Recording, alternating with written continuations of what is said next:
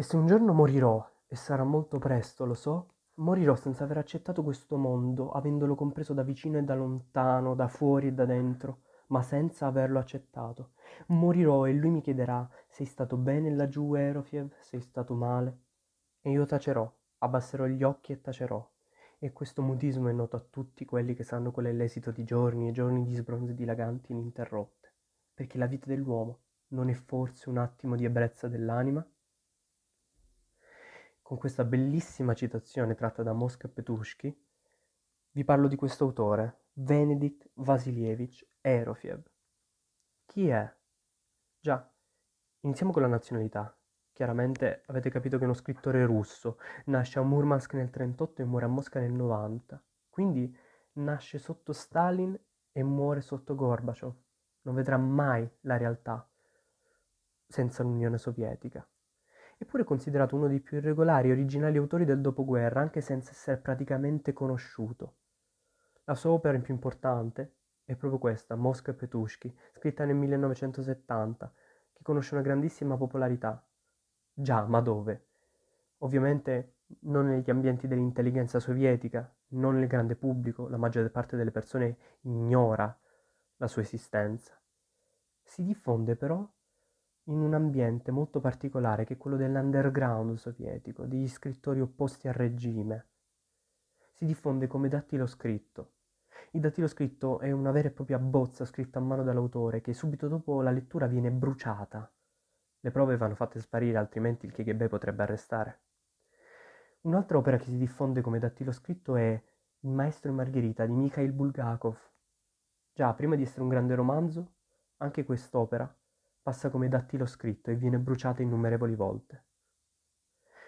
La vita di questo scrittore non è facile, in realtà non sappiamo troppo della sua vita. Sappiamo che a 17 anni si trasferisce a Mosca e si iscrive alla facoltà di lettere, che avrà un ruolo importantissimo nella sua vita. Infatti in tutte le opere vi sono continue citazioni e rimandi a Tolstoi, Dostoevsky, Pushkin, Gogol, gli unici in grado di aver letto veramente l'anima della Russia.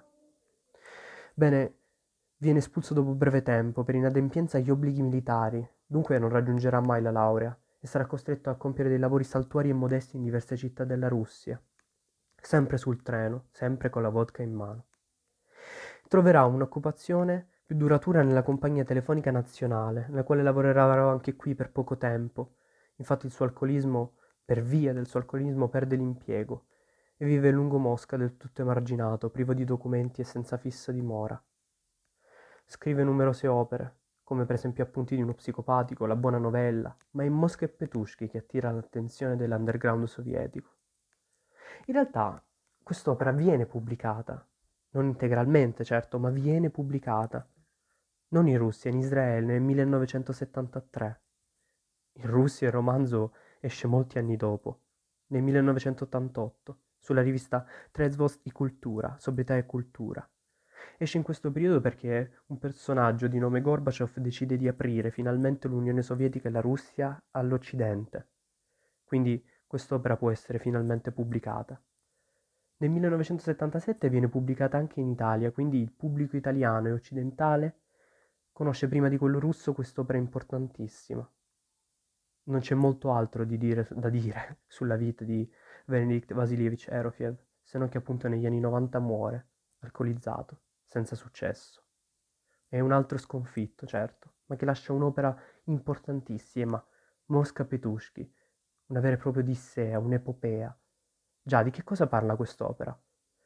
Di fatto è un viaggio, è un viaggio in treno di Benedict, lo stesso autore, che attraversa da Mosca con il treno tutta la campagna russa fino ad arrivare a Petushki. Già, Mosca Petushki, Mosca, la sede del potere, contrapposta a Petushki, la campagna. Il tema della campagna contrapposto a quello della città corrotta non appare per la prima volta con Benedict.